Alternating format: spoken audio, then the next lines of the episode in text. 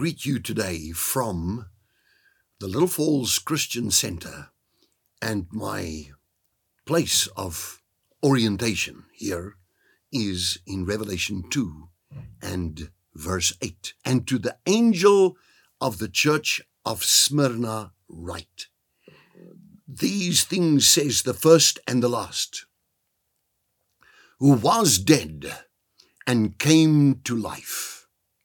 I know your works, tribulation and poverty, but you are rich.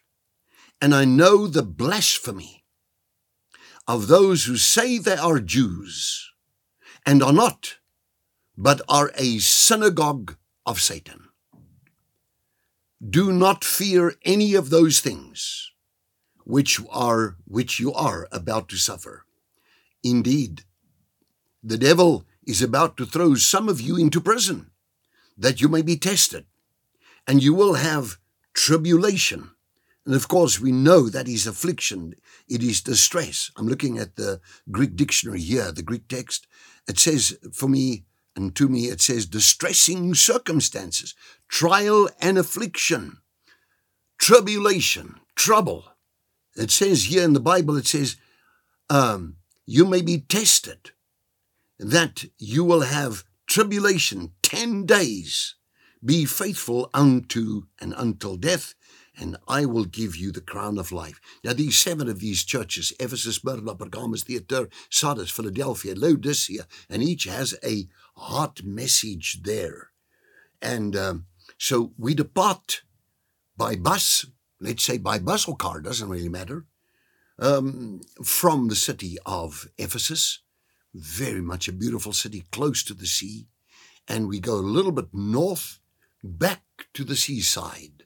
We drive into a place where you search and ultimately find the spot of the city of Smyrna. Much smaller place now.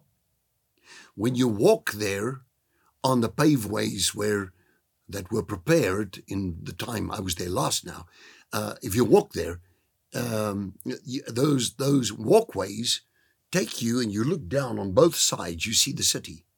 But my oh my, unlike Ephesus, it's a small place.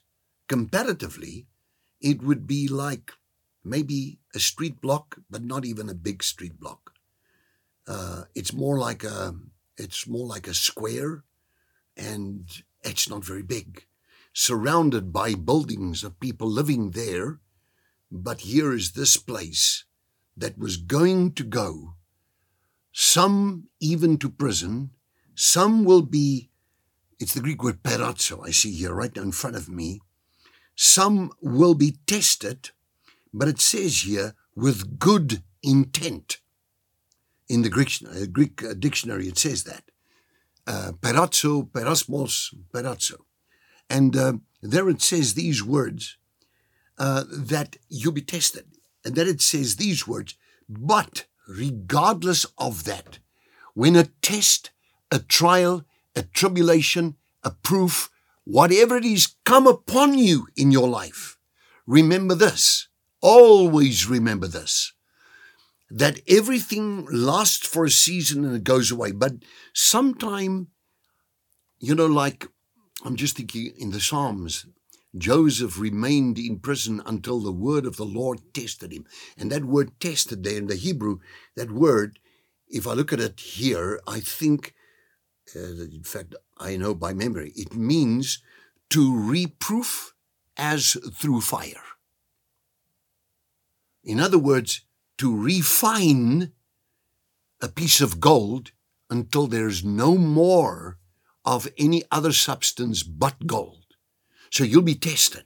Sometimes we're tested to see how we react in difficult circumstances. But the Bible says, when these things come upon you, look up, for your redemption draws near. They were to be tested, but they were to stay with God. I'm going to talk further tomorrow with you on Heart to Heart.